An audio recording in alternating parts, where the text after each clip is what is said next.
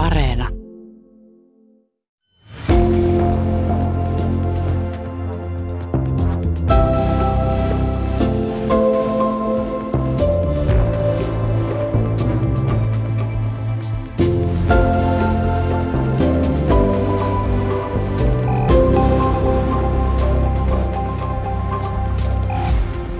Miksi työttömyys nähdään liian usein yksilöllisenä epäonnistumisena? Pitäisikö työttömien tehdä risusavoton kaltaisia fyysisiä puhdetöitä vai eivätkö hommat kelpaa? Käytetäänkö kuntouttavaa työtoimintaa härskisti hyväksi? Minä olen toimittaja Asta Leppä ja tässä ohjelmasarjassa pohditaan, miksi Suomen kaltaisessa hyvinvointivaltiossa on köyhiä ja keitä he oikeastaan ovat – tässä jaksossa tarkastellaan yleistä tietä köyhyyteen, nimittäin työttömyyttä. Pitkäaikaistyöttömän arjesta järjestelmän pyörityksessä kertoo Sastamalassa asuva datanomi Lauri Nieminen. Tutkimuspäällikkö Anna-Maria Isola Terveyden ja hyvinvoinnin laitokselta puolestaan valottaa työttömyyden syitä ja seurauksia yleisellä tasolla. Tämä on Asta Leppä ja Köyhä Suomi.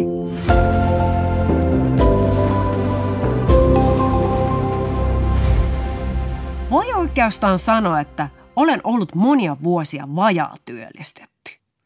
Tämä johtuu lähinnä yhdestä seikasta. Olisin toki voinut tehdä rutkasti enemmän oman alani töitä, mutta samalla työn laatu ja hyvin tehdyn työn tuoma mielekkyys olisi kadonneet. Ja mun pääni olisi mitä todennäköisemmin räjähtänyt. Freelancerina pitäisi kuitenkin laskuttaa vähintään tuplasti enemmän ja tehdä tuplasti enemmän töitä kuin vakituisena – Vasta silloin yltäisi suunnilleen samoihin kuukausiansioihin kuin palkattu toimittaja. Ja vakituiseen toimeenhan mua ei enää valita. Kattokaa, olen jo 55-vuotias. Yhtenä vuonna mä hain 40 työpaikkaa ja sain kutsun peräti kolmeen haastatteluun. Työ- ja elinkeinoministeriön analyysin mukaan erityisesti pitkäaikaistyöttömyys on rekrytoiville työnantajille turn off – ihan samoin kuin kaltaisteni hakijoiden ikääntyneisyys. Kun molemmathan liitetään nykyisin kelkasta pudonneisuuteen ja passiivisuuteen. Aivan kun duunit kehittyisi niin huimin harppauksi eteenpäin, ettei niissä järjellinen vuosi ammatissa on toiminut ihminen enää pärjää perehdytykselläkään. Esimerkiksi itselleni mua journalisti Pomo tokasi, tämä duuni on kuule muuttunut niin sun ajoista ihan täysin.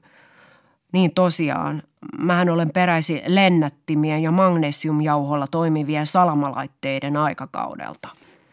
Samaan aikaan YT-ruletti rullaa talossa jos toisessa. Myös sellaisissa, jos menee päällisin puolin ihan ok ja liikevaihto jopa kasvaa. Hyvä esimerkki tarjosi mua vakuutusalalla työskentelevä kaveri. Sillä viikolla firman johto tarjosi mansikkakakkua henkilöstölle ennätyksellisen supermyyntituloksen vuoksi. Pari päivää myöhemmin sähköposti ilmoitettiin YT-neuvotteluista. Vastikä kaveri kertoi, että jumaliste, tällä viikolla saatiin firmalta yllärilahja. Pussi, jos oli muun muassa pikkolopullo sampanjaa. Eiköhän kohta ilmoiteta oikein mehevistä yteistä, Kamu murjas. Näin työntekijät elää ikään kuin jatkuvassa epävarmuudessa, eikä tulevaisuutta voi ennakoida. Ja nyt koronan aikaan tämä on käynyt erityisen selväksi.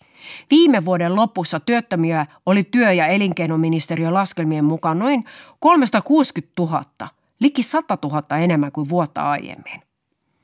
Samaan aikaan, ihan koronasta riippumatta, noin 20 prosenttia työpaikoista syntyy ja kuolee joka vuosi. Eikä kaikki tällaisen muutoksen vauhdissa pysy – Yhä kauemmas etääntyi semmoinen aika, jolloin päästi opintojen jälkeen suoraan virkaa. Pysyttiin siinä sitkästi kuin nastahammas ja jäätiin eläkkeelle sitten kunnanviiriä kikkustuolin kerran. Jo peräti 60 vaihtaa ala tai ammattia oman työuransa aikana. No ei siis mikään ihme, että ihmisiä pitää kaiken aikaa aktivoida ja uudistaa ja uudelleen kouluttaa ja kuntouttaa ja virtaviivaista – Rekryilmoituksissakin haetaan dynaamista tyyppiä, jolla on hyvä paineensietokyky. Jälkimmäinen tarkoittaa yleensä sitä, että teet viiden ihmisen duunit yhdellä palkalla. Dynaamisuus, se on puolestaan kiertoilmaus nuorelle, koska ikää ei yhdenvertaisuuslain mukaan saa enää mainita ilmoituksessa. Aktiivisuut vaaditaan yhtä lailla myös työttömiltä työnhakijoilta, sillä erilaiset velvoitetoimet toki jatkuu yhä, tosi hieman lievempinä kuin viime hallituksen aikana, jolloin työttömyydestä rankaisu oli kristallinkirkas eetos. Mutta semmoinen täystyöllisyyden tavoittelu on enää kaukaa väräjävä haavekuva jostain 1990-luvulta. Ajatelkaa, että vuonna 1988 säädettiin työllisyyslaki, jos luki selvällä suomen kielellä, että tarkoituksena on järjestää Suomen kansalaisille mahdollisuus tehdä työtä. Mutta sitten tuli lama ja asenteet muuttui. Nyt kaikkein kurin tilanne on pitkäaikaistyöttömillä. Elämä pienin tuloin työmarkkinatuella merkitsee liki väistämättä köyhyyttä. Yksi mun haastattelema pitkäaikaistyötön kertoo inhava sydämes pohjasta sanontaa, kyllä työtä aina tekevälle löytyy – Kukas olikaan se poliitikko, joka oli junaikkunasta katellut radan varressa kasvavia risukoita ja toiminut, että työttömille pitäisi iskeä kirves ja sahakäteet. Ne vois mennä sinne risusavottaan. Suomi 24 keskustelupalstan kommenteista tehdyssä tutkimuksessa toistui ihan sama litania. Työttömille keksittiin mahdollisimman fyysisiä ja raskaita töitä, joita piti rangaistus ja pelote mielessä tehdä just Aatamin aikuisi työkaluja kun arvot on kuitenkin muuttuneet ja monista ne tuntuu ihan liian ylellisiltä, kuten se, että nykynuoret kehtaa peräänkuuluttaa työn mielekkyyttä. Sellaista ei missään nimessä sallita, eikä varsinkaan niille, jotka on joutuneet saneeratuksi työpaikalta. Tälle pitäisi kelvata ihan mikä tahansa työ. Myös semmoinen työ, jolle ei tule toimeen.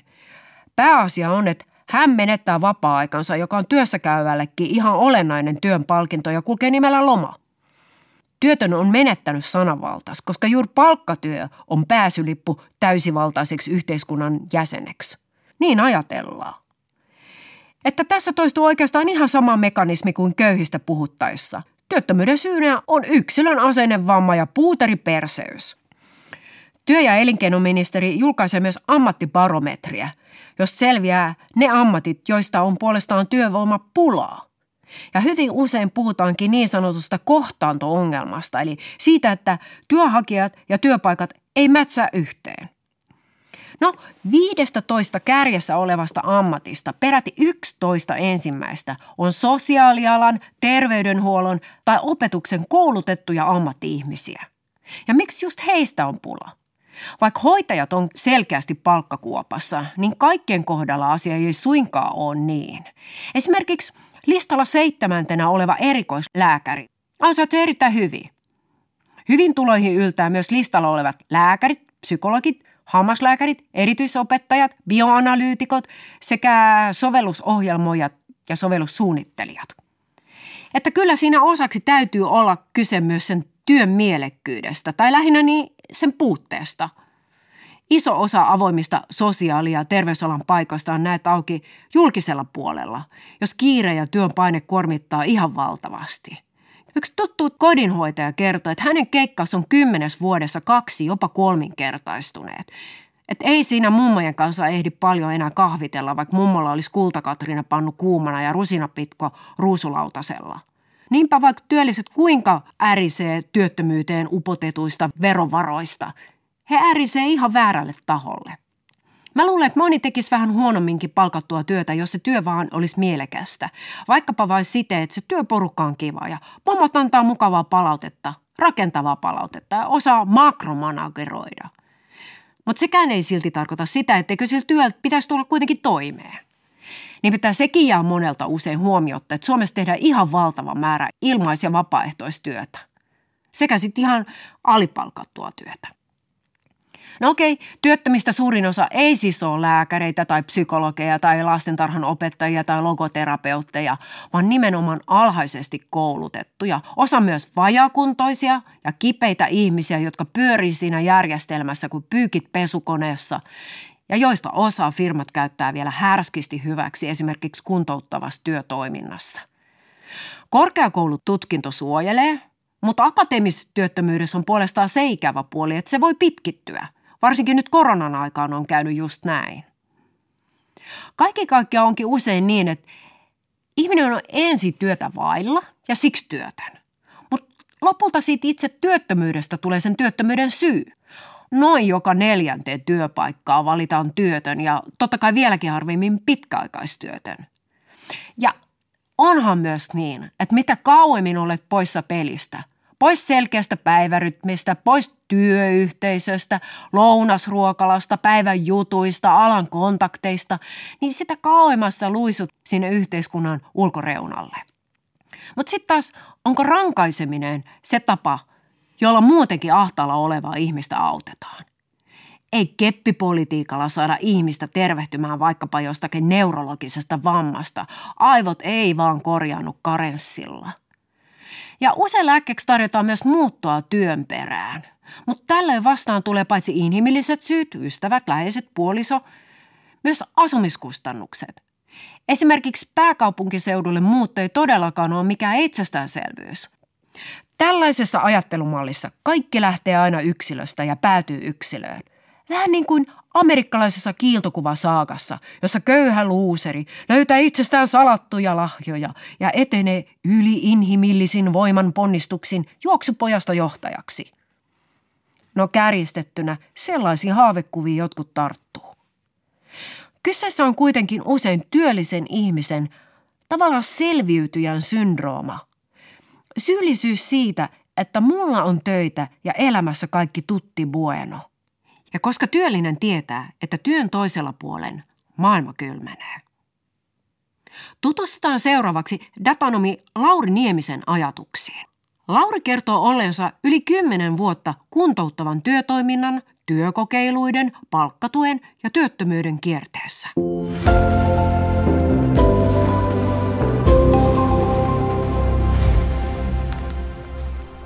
Sastamala. Kaukaa erottuu järvi. Enpä tiedä mikä järvi on. Pitääpä ottaa yleissivistyksen vuoksi selville mikä se on. Kerrostalo ja nyt mennään Laurilla. Ei mainoksia, kiitos.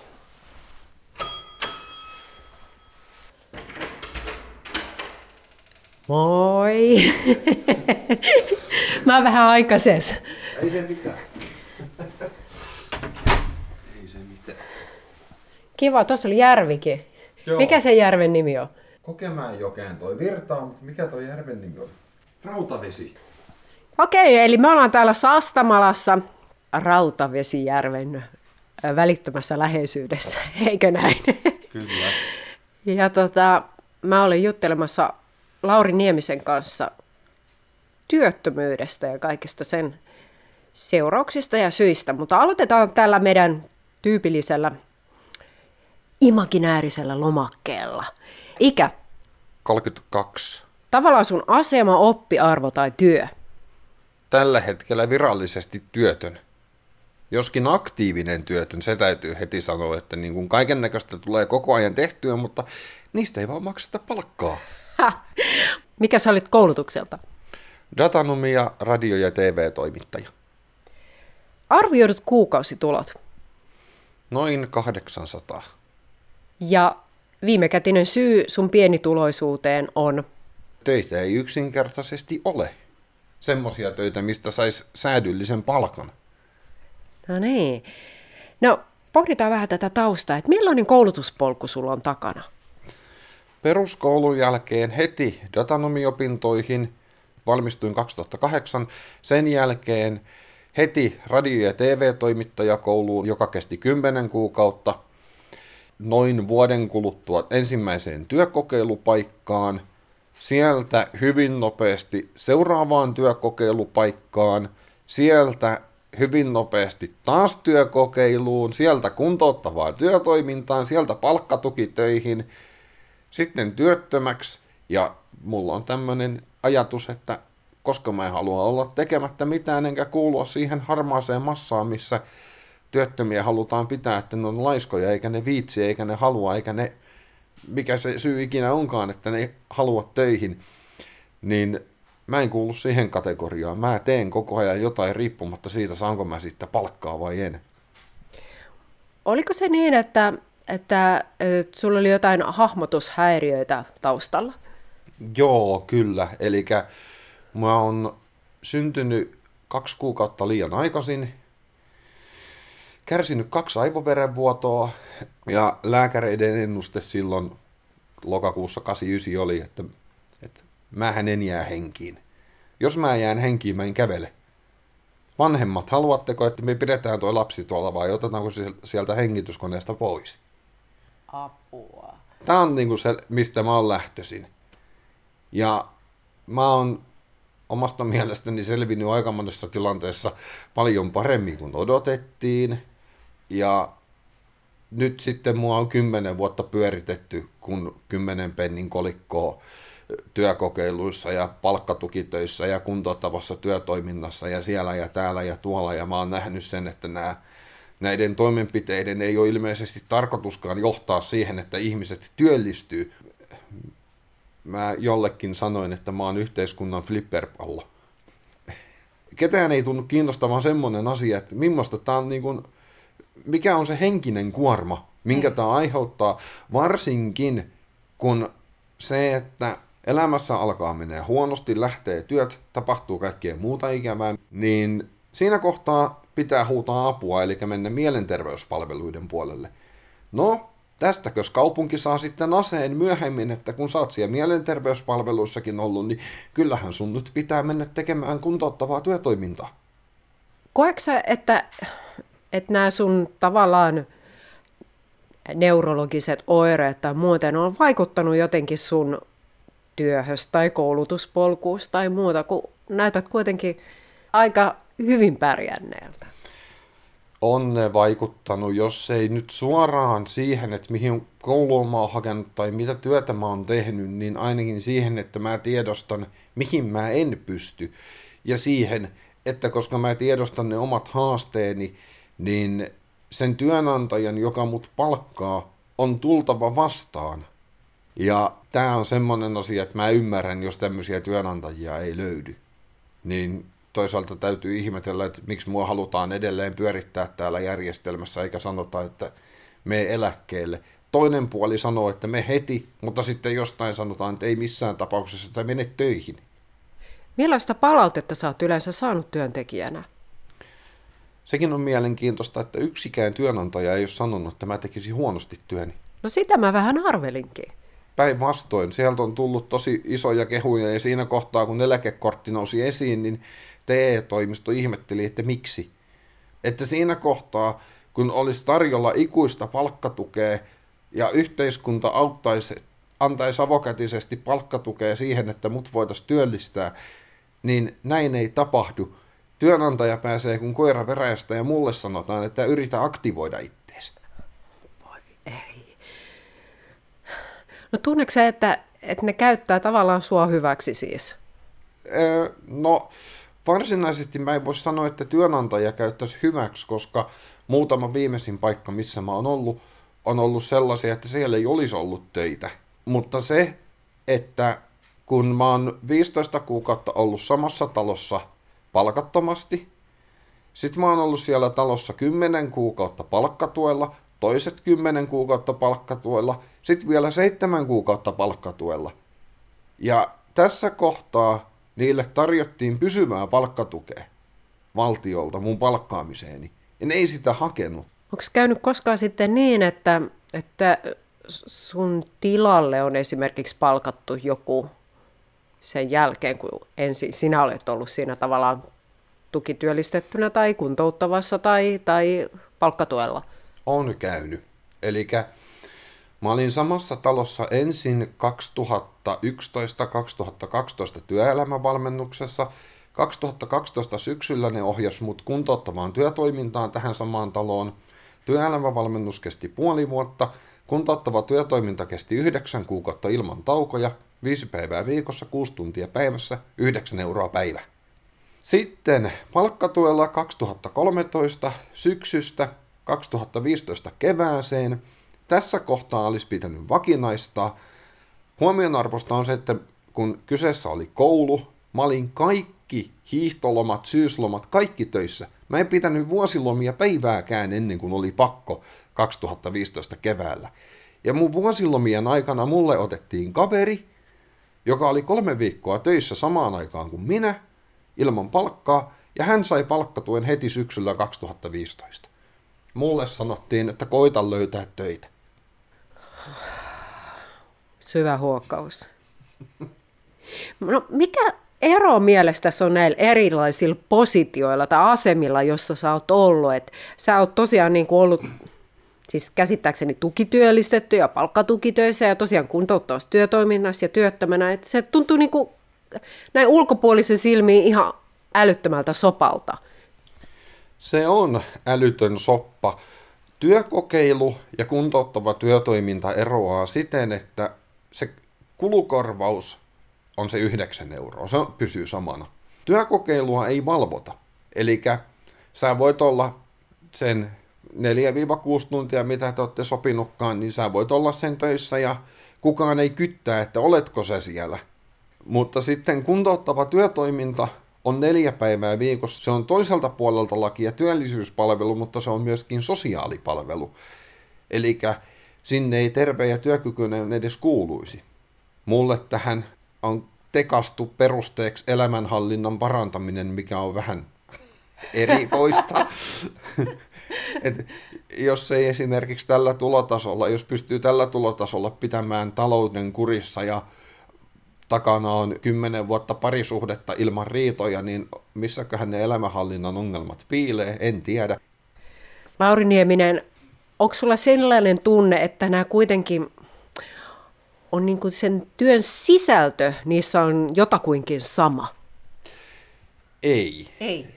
Täällä tämä yksikkö, joka tekee kuntouttavaa työtoimintaa tai teettää, niin siellä tehdään alihankintatöitä paikallisille yrityksille, siellä tehdään kotisiivouksia, siellä tehdään ikkunoiden pesua, siellä tehdään autohuoltoja jonkin asteisia tai ainakin autojen pesua ja kaikkea tämmöistä työtä. Mun työnä kuntouttavassa työtoiminnassa on ollut esimerkiksi videokasettien digitointi, diakuvien digitointi, kaiken näköinen tämmöinen homma. Viimeksi kun mä olin erässä museossa, niin mä tein siellä yhteen näyttelyyn äänet kuntouttavana työtoimintana. Eli siis suoraan sanottuna äänisuunnittelua. Ja kun mä olin siellä peruskoululla, niin siellä mun työnä oli täyspäiväinen mikrotuki. Digitoin videokasetteja, otan uusia tietokoneita käyttöön. Tein ihan semmoista työtä, mistä pitäisi maksaa palkka, mutta koska kuntouttava työtoiminta, niin ei makseta. No siinä työn sisällössä verrattuna siihen norma- normaaliin työhön ei ole juurikaan eroa riippuu täysin siitä, että missä sä oot ja mitä sut pistetään tekemään. Mutta siis siellä on tämmöinen kohta, että kuntouttavalla työtoiminnalla ei saa lain mukaan korvata palkallista työntekijää, niin mun kohdalla tätä pykälää on mun mielestä rikottu aika räikeästi. Ja tosiaan sitten se toimeentulo ja palkkaus. Se ei varmaan takaa riittävää toimeentuloa. Siinä ja tässä. että sanotaan, että kun on sinnikäs, muistaa ostaa kaupasta miinus 30 prosenttia leipää ja muuta pakastimen täyteen ja eh, ei tupakoi, ei ryyppää, ei omista autoa, ei haaveilekaan semmoisesta asiasta kuin loma, mistä työtön lipäätään lomaa sais. Ja sitten ei ole lemmikkejä. Tämmöiset kaikki, niin kuin, mihin ikään kuin normaalilla ihmisellä menee paljon rahaa, niin ei mulla me, kun mä en käytä. Millaista apua sä loppujen lopuksi kaipaisit? Työtä, josta saa palkan. Mutta siis oikein hyvä kysymys. Mutta siis mä oon tässä asiassa varmasti samaa mieltä, mistä, mitä kaikki muut työttömät, että kun työehdot ja palkka on kohdillaan, niin kaikki työttömät menee töihin, kun nämä kaksi asiaa kohtaa toisensa. Et jos meillä on ongelmana se, että tuolla on 50 lääkärin paikkaa auki ja meillä on 100 Nokia niitä insinööriä työttömänä, niin no, tämäkin on ongelma. Puhutaan siitä kohtaanto-ongelmasta, mutta mun mielestä paljon isompi ongelma on se, että jos meillä on noin 5-7 työtöntä per avoin Kyllä. työpaikka, ja tähän pitää vielä lisätä ne kaikki, jotka on näissä tukitoimenpiteissä, mistä ei tiedetä, että miten ne jatkuu ja mitkä on niiden lopputulos, niin kyllä mun mielestä pitäisi niin kuin jonkun herätä. Onko se purkittajan syy, jos sillä on 6 litraa maitoa, tai oikeastaan 6 litraa mehua, joka sen pitäisi survoa litran maitotölkkiin. Et sillä on liikaa nestettä ja se neste on väärä ja se ei sovi sinne purkkiin, niin tämä purkittaja irtisanotaan. Tämä on tilanne työmarkkinoilla. Onko se sen työttömän vika, jos niitä työpaikkoja ei yksinkertaisesti ole? Monilla työttömäksi jääneillähän tulee välillä sitä ongelmaa, että ne päivät muuttuu tavallaan semmoisiksi pötköiksi, semmoisiksi harmaiksi, ettei niissä ole päivärytmiä. Onko sulla joskus ollut sellaista ongelmaa? Saadaan mennä aika kauas ajassa, että sellainen ongelma on syntynyt. Mä aloitin esimerkiksi tämän elokuussa 2016 tämmöisen radio-ohjelman kuin Viikon promopaketti, mikä on nyt tota, mä laskin tuossa marraskuussa meni 200 jaksoa rikki, ja se on siitä asti tullut ihan joka ikinen perjantai erään paikallisradion taajuudella. Että yksikään ohjelma ei ole jäänyt tekemättä, vaikka kuinka olisi tullut semmoista palautetta, että niin, tee lisää ja tee kaikkea ja tee, tee, tee. Niin. niin tota, en mä ole antanut sen palautteen vaikuttaa sen ohjelman sisältöön. Mä teen just sen verran, kun mä itse koen, että mä jaksan tehdä. Jos halutaan, että mä teen lisää, niin... Palkka. Niin, miten olisi, jos joku maksaisi palkan siitä työstä? Mutta onko sun välillä ollut vaikea säilyttää jonkinlainen itsekunnioitus? On. Kyllä mä niin kuin koen, että kun mä ajattelen koko elämääni, kun mä tiedän omat lähtökohtani ja kaikki, niin kyllä mulla on niin kuin tosi usein semmoinen olo, että mitä pahaa mä oon tehnyt ja kenelle, että tämä tilanne on tämmöinen, että miksei niin kuin mistään tunnu saavan ikinä kunnollista apua. Niin, just se, että yrittää paljon ja sit sitä ei tavallaan palkita, niin se on kaikkein turhauttavin elämässä. Niin, ja sitten se, että kun ei yritä, vaan tekee. Niin. Et ei puhuta yrittämisestä, vaan puhutaan siitä, että on aktiivinen ja tuottelias ja koko ajan niin kun on semmoinen meininki päällä, että tässä tehdään asioita. Niin nyt tässä niin kuin viime aikoina on tullut semmoinen olo, että pitäisikö tämä tekeminen lopettaa, koska mä en niin kuin käsitä tätä Suomen systeemiä, että sitten kun pitäisi luoda semmoinen järjestelmä, että tunnistetaan ja tunnustetaan, että meillä on aktiivisia ja passiivisia työttömiä. Ja sitten niin kuin sen mukaan katsotaan, että ketä tarvii aktivoida ja ketä ei. Et sinänsä aktiivimallihan oli, jos se olisi toteutettu oikein, niin sehän oli oikein hyvä idea, koska totta kai mun mielestä aktiivisuudesta pitäisi palkita ja siihen pitäisi kannustaa, mutta se tapa, millä se toteutettiin viimeksi, oli täysin käsittämätön. Millaisia tämmöisiä valuvikoja ja porsaareikiä sä näet suomalaisessa työttömyyden hoidossa? Me ollaan semmoista harmaata massaa. Ja kuvitellaan, että kaikki toimenpiteet, mitä tarjotaan, sopii kaikille. Ja sitten se, että jos työtön niin kuin osallistuu ja on aktiivinen ja esimerkiksi just tekee tämmöisiä juttuja, mitä mä teen kulttuuriin ja muun musiikin ja muun parissa, tai vaikka osallistuu kansalaisopiston kursseille, niin sitten tämmöistä toimintaa katsotaan kierroon, ja onhan näitä tarinoita, että sä oot ollut vapaaehtoisena jossain kirpputorilla tai muualla, niin sitten Kela on katsonut, että se vie sun toimeentulos, koska sä et mukamas ole työmarkkinoiden käytettävissä ja jotain rajaa. Mun mielestä tämä on nöyryyttävää, että sitten kun ihmiset yrittää ja tekee jotain, niin siitä tekemisestä ja yrittämisestä on useimmiten vaan haittaa.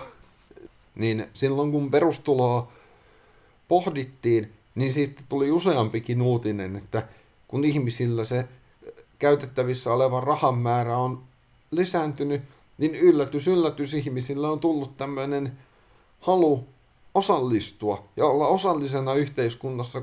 Mä uskon ja väitän, että melko moni työtön, 90 työttömästä menisi aktiivisemmin osalliseksi johonkin vapaaehtoistoimintaan ja tämmöiseen, mikäli niiden tuet nousis ja samalla tätä tämmöistä turhan päivästä kyttäämistä ja kursseilla juoksuttamista sun muuta, mistä ei oikeasti ole konkreettista näyttöä, että se hyödyttää jotain, kun tätä vähennettäisiin.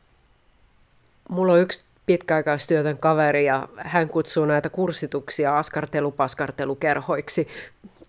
Tämä nyt on vähän radikaali tämä, tämäkin luonnehdinta, mutta oletko sä itse ollut ö, hyödyllisillä tai hyödyttömillä kursseilla? Mä en oikeastaan osaa sanoa, onko ne hyödyllisiä vai hyödyttömiä. Siis totta kai, jos siellä teetetään CVtä, teetetään työhakemusta, tehdään kaikkea tällaista, niin sehän ei hyödytä työtöntä, koska eiköhän työtön osaa tehdä ne paperit. Mutta se, minkä mä koin hyödylliseksi, niin näillä kahdella viimeisimmällä kurssilla, missä mä oon ollut, niin toisella mä tapasin henkilön, joka perusti yrityksen ja palkkasi mut vähäksi aikaa töihin, ja tällä toisella mä tapasin kulttuuritekijän, joka sanoi, että hänen on pitänyt ottaa muhun yhteyttä jo pitkän aikaa, mutta kun ei ole koskaan muistanut. Ja mä koen, että oikeasti se hyöty, mitä näistä kursseista saattaa olla, ja ainakin mulle on ollut, on juurikin nimenomaan tämä verkostoituminen. Siihen työnhakuun tai siihen se ei ole varsinaisesti auttanut. No mitä sä pelkäät? Siis tässä koko sun tilanteessa tällä hetkellä. Sitä, että lähtisi toimeentulo kokonaan alta, koska se saattaisi, se ei sysäisi taloutta ehkä ihan heti seuraavassa kuussa – mutta se, että varsinaisesti mitään puskuria näillä tuloilla ei pysty rakentamaan. Että niin kun, se on yksi pelko. Ja sitten tietysti se, että tämä jatkuva niin kun epätietoisuus, että kun tämä tilanne on jatkunut näin kauan, niin tämä jatkuisi ja jatkuisi vaan edelleen, että mä en niin kun vielä kahden tai kolmenkaan vuoden päästä olisi löytänyt paikkaani ja semmoista työtä, mistä saa säännöllisen palkan. Et kun tässä on nyt kymmenen vuotta pyörinyt näissä erilaisissa palveluissa ja näiden tulos on ollut aina yhtä tyhjä arpa, niin mun on pakko kysyä, että mitä ihmettä näillä tavoitellaan? Missä kohtaa tämä peli vihelletään poikki vai vihelletäänkö sitä ikinä? Ja tässä taas voidaan miettiä, että onko tässä palkkatukirahojen käytössä mitään järkeä, jos niitä myönnetään kolmen viikon työpätkää, josta tiedetään, että se työpätkä ei jatku kertokaa nyt herra paljon tämä maksaa. Tämä mun vaikutelma on sinusta on kuitenkin se, että sä oot niin kuin jotenkin valoisa ihminen ja mä näen, että sä kuitenkin jollakin tasolla uskot itseesi. Sulta ei ole viety sitä. Vaikka uskot itseesi, voit olla ihan paska. no, kyllä mä koen, että jossain asioissa mä uskon itseeni ja tekemiseen ja kaikki sanoo, että kun sä uskot ittees, niin se riittää. Ei se riitä. Tota, aika moni jostain syystä unohtaa sen, että siellä on se tuki ja turva taustalla, siellä on niitä kollegoita, siellä on porukkaa, joka auttaa siinä kohtaa, kun susta tuntuu, että mä en oikeasti pysty tähän. Työttömillä ei ole semmosia. Ja ei mua lohduta se, että mä uskon itteen, jos mä tiedän, että ei se tuo mulle työpaikkaa.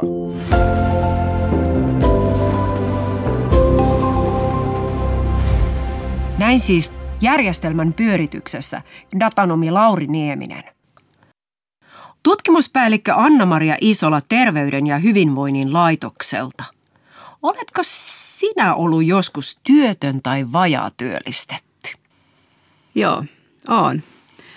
Lyhyitä pätkiä aina sellaisissa murroskohdissa, kun valmistui maisteriksi, niin sen jälkeen ja sitten väittelyn jälkeen, kyllä.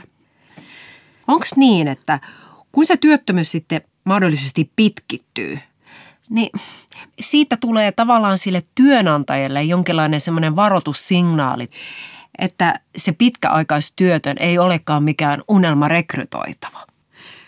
Niin, mä en tiedä, mitä, mitä siellä tapahtuu, mutta siis tilastothan kertoo ihan tosi selkeästi sen, että ihmiset työllistyy eteenpäin silloin, kun he on jo jossakin palkkatyösuhteessa. Kun se tapahtuu jo siinä paperivaiheessa, eli kun laitetaan se hakemus. Si- siitä jo valikoituu sitten ne, jotka on työelämässä haastatteluihin. Että ihmiset, joilla on, on niin kuin eteenpäin rullaava työura ja elämä, niin ne, ne sitten niin pääsee, pääsee helpommin.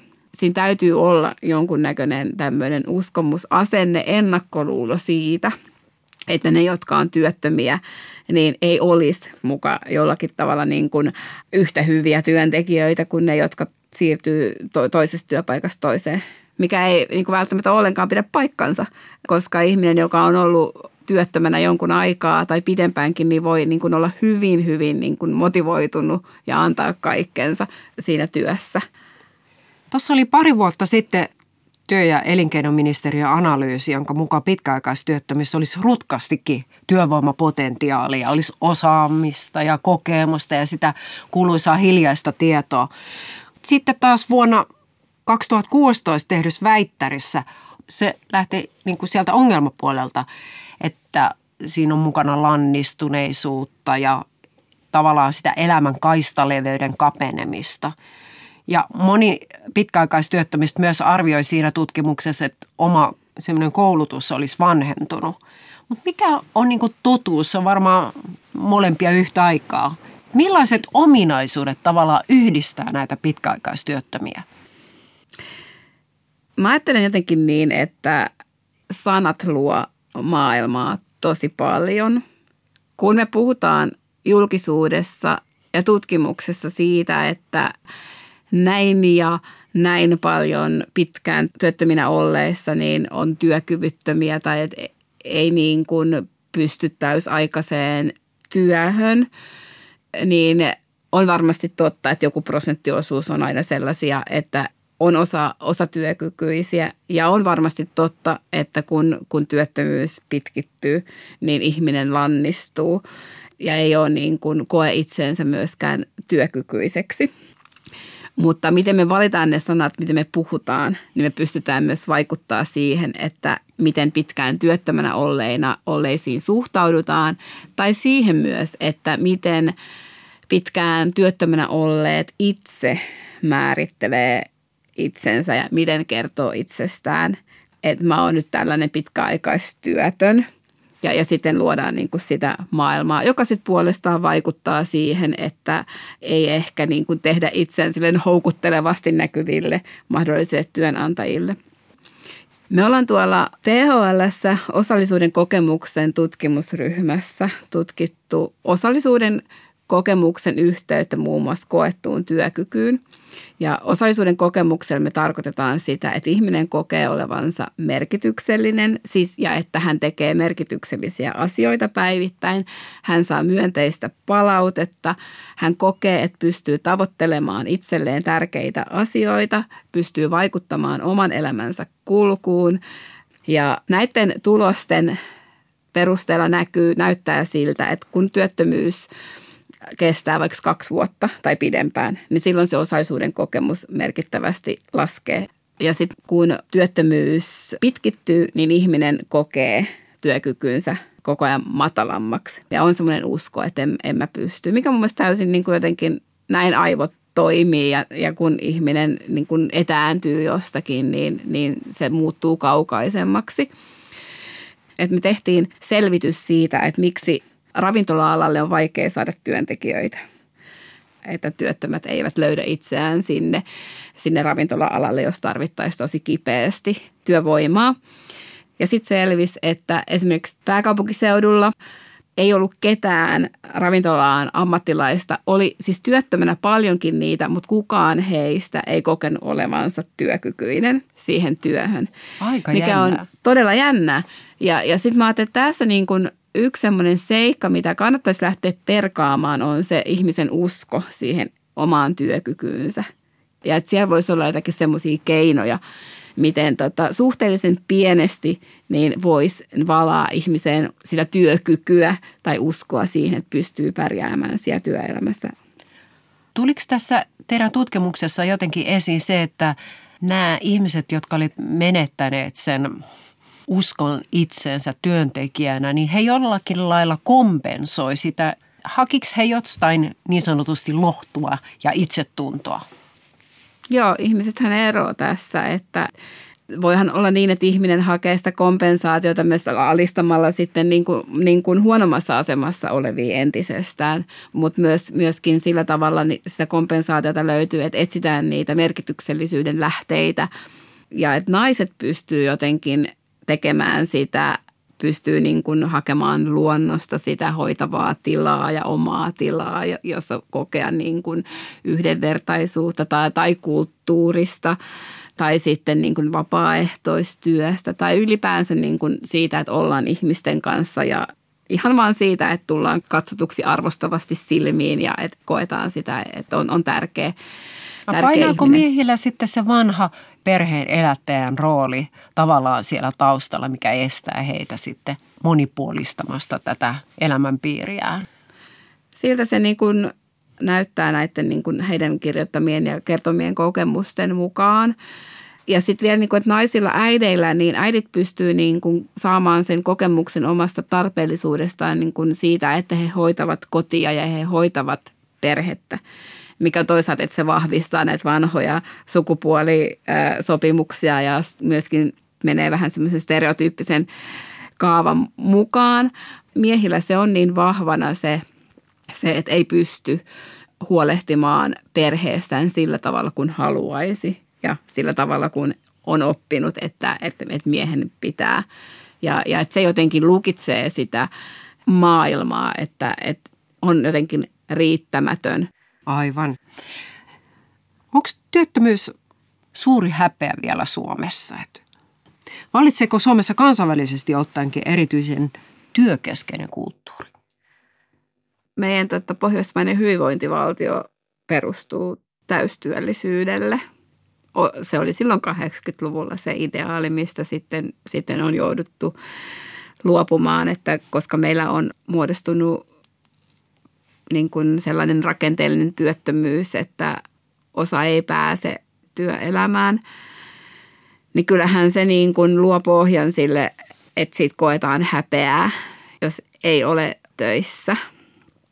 Eli tavallaan se, että koska meillä on niin, niin työkeskeinen yhteiskunta. Mutta kyllä mä näkisin, että tai on, on kuulevina, että meillä on paljon myös sitä keskustelua, joka haastaa sen työkeskeisyyden ruvetaan äh, kyseenalaistamaan vaikka sitä, että pitääkö tehdä työtä, joka sotii vaikka omia arvoja vastaan tai joka koetaan epäeettiseksi, niin se voi olla osaltaan vaikuttamassa, että se murtaa sitä häpeän kokemusta. Tutkimuspäällikkö Anna-Maria Isola, mitä mieltä sä olit tuon edellisen hallituksen lanseeramasta aktiivimallista? Auttoiko se työttömyyden hoitamisessa? Ei se varmastikaan tota, auttanut työttömyyden hoidossa. Sitähän on selvitetty ja jotenkin tämän suuntaisia asioita on tota, saatu siitä selville. Ja se ongelmahan on siis siinä, että, että se oli niin vahvasti pakkoon perustuva ja sitten ne todelliset välineet työllistyä kuitenkin puuttu. Iso ongelmahan meillä niin kuin on se, että meillä on erilaisia työllisyyttä edistäviä asioita ja toimenpiteitä, mutta ne ei kyllä ihan riittävällä tavalla johda siihen, että ihmiset työllistyisivät oikeasti palkkatöihin, semmoisiin, jotka eivät ole niin kuin valtion tai julkisen sektorin tukemia, vaan työllistytään sitten niin kuin vaikka palkkatuettuun työhön.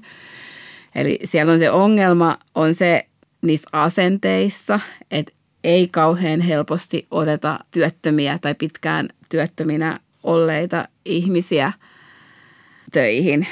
Ja tässä, jos ongelma on tämä, niin me ei voida niin kuin, me ei saada ratkottua sitä ongelmaa silleen, että me kohdistetaan ne kaikki toimenpiteet niihin ihmisiin, jotka on työttömiä.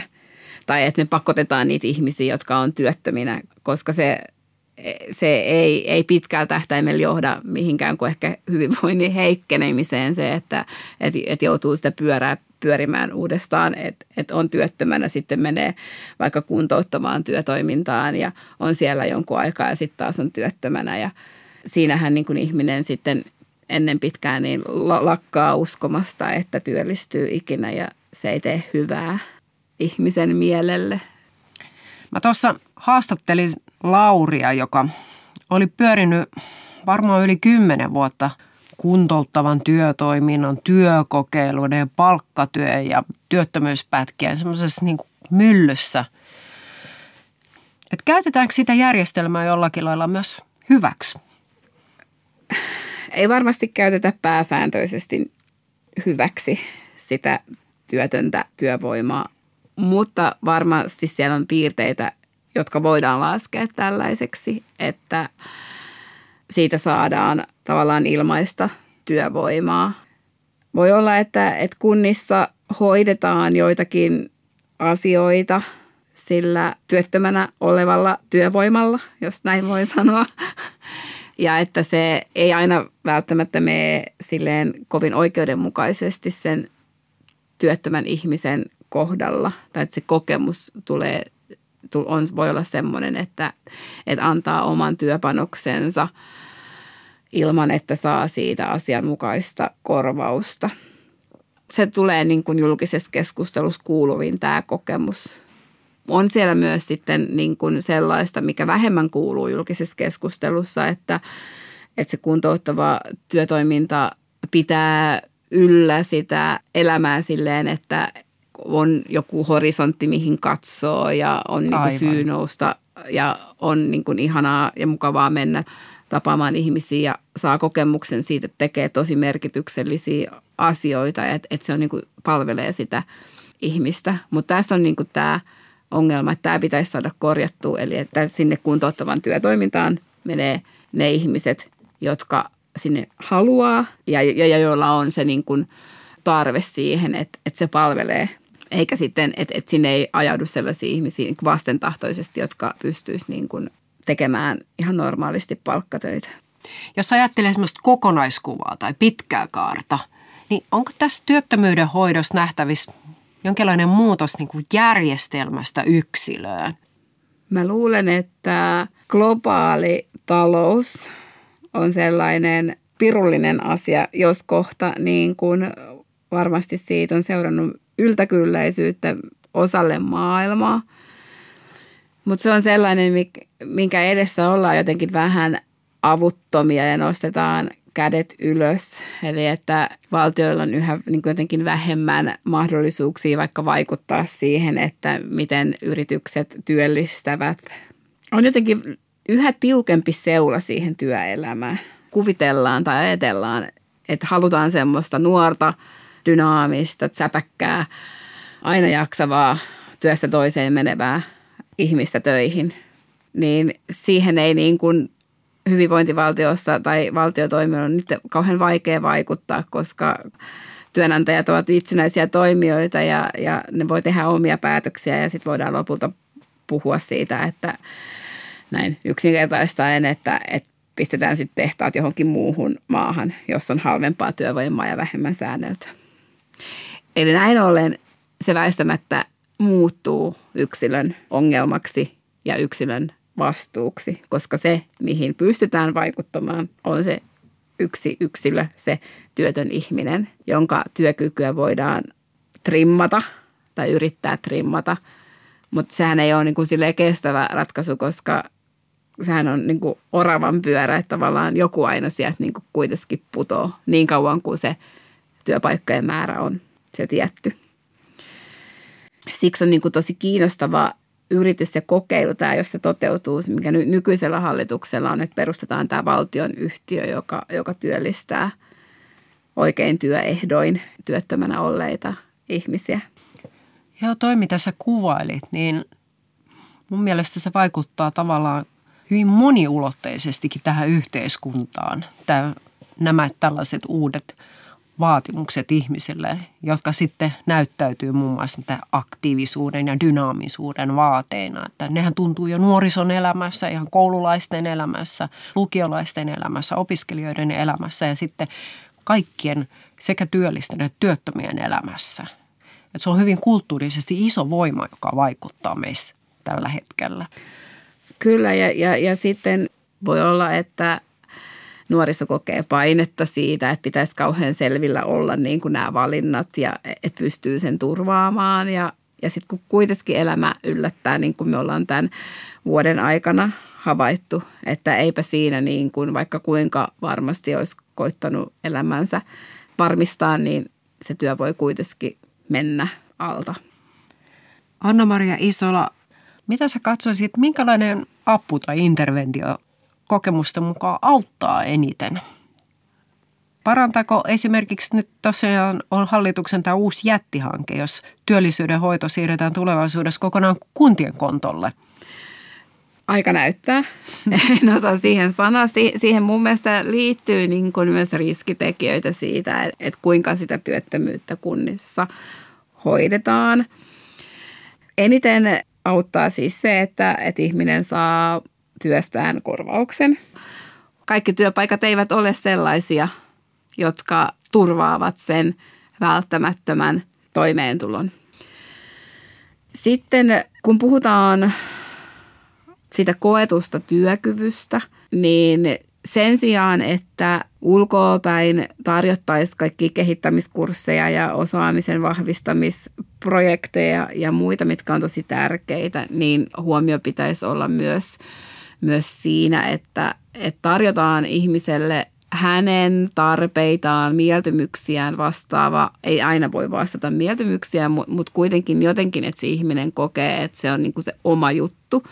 Että siinä hän saa kokemuksen siitä, että hän osaa ja että se tehtävä ja työ on merkityksellinen. Sen sijaan, että puhutaan vaikka elämänhallinnasta, että nyt se pitää saada kuntoon ja pitää, pitää niin kuin herätä kello kahdeksan ja tulla töihin ja sitten pitää sitä ja tätä tehdä, ja sitten ei niin kuin ajatella sitä, että miten ihminen motivoituu tai miten ihminen niin kuin haluaa lähteä tai että, että milloin ihminen on, jaksaa, pystyy ja innostuu siihen. Mä ajattelen, että just se osallisuuden kokemus, se, että, että kokee olevansa merkityksellinen, tarpeellinen, että voi tavoitella itselleen tärkeitä asioita, se on semmoinen hyvinvoinnin tekijä. Eli tavallaan kun ihminen kokee sitä osallisuutta, niin hän myös pystyy ottamaan sen tiedon – ja ne palvelut käyttöönsä ja hyötymään niistä eniten sillä tavalla, että sitten se arkirytmi alkaa löytyä ja sitten tulee se motivaatio siivota ja tehdä ruokaa ja tehdä niitä työhakemuksia. Ja sitten se, että ei pelkästään palvelut auta siinä työllistymisessä, vaan meidän yhteiskuntapolitiikka yleensä, että meillä on semmoisia niin tilanteita, missä ihmiset voi kokea yhdenvertaisuutta ja sitä tarpeellisuutta ja olla niin kuin panostamassa yhteiseen hyvään sillä tavalla, kun itse haluaa. Kyllä, kyllä. Ja sitten vielä viimeisenä sanoisin sen sosiaaliturvaan liittyen, että, että yksi näyttäisi olevan niin kuin, erityisesti kun työttömyys pitkittyy, niin ongelma se, että, että meillä on tietynlaista harkinnanvaraisuutta siinä työttömyysturvassa. Työmarkkinatuki ja peruspäiväraha, niin nehän lasketaan mekaanisesti, ne on niin kuin ennakoitavissa. Mutta sitten on, on nämä työvoimapoliittiset lausunnot, mistä niin kuin mitä ihmiset pelkää, että mitä siellä tulee. Ja, ja sen takia niin kun tapahtuu niin, että ihminen ei uskalla mennä sinne kuuluisaan marjametsään tai tehdä vapaaehtoistyötä, koska laki sanoo, että pitää olla työmarkkinoiden käytössä. Ja sitten kun ihminen haluaa, että elämä olisi jotenkin ennakoitavaa – eikä halua mitään ongelmia siihen, että, että vaikka katkaistaan se työmarkkinatuki, joka voidaan sitten katkaista, jos katsotaan, että ei ole työmarkkinoiden käytössä, niin sittenhän ihminen ei tee näitä asioita, ei mene sinne metsään tai ei tee vapaaehtoistyötä. Ja sehän ei tee hyvää sitten taas sille kokemukselle itsestä merkityksellisenä yksilönä osana yhteiskuntaa.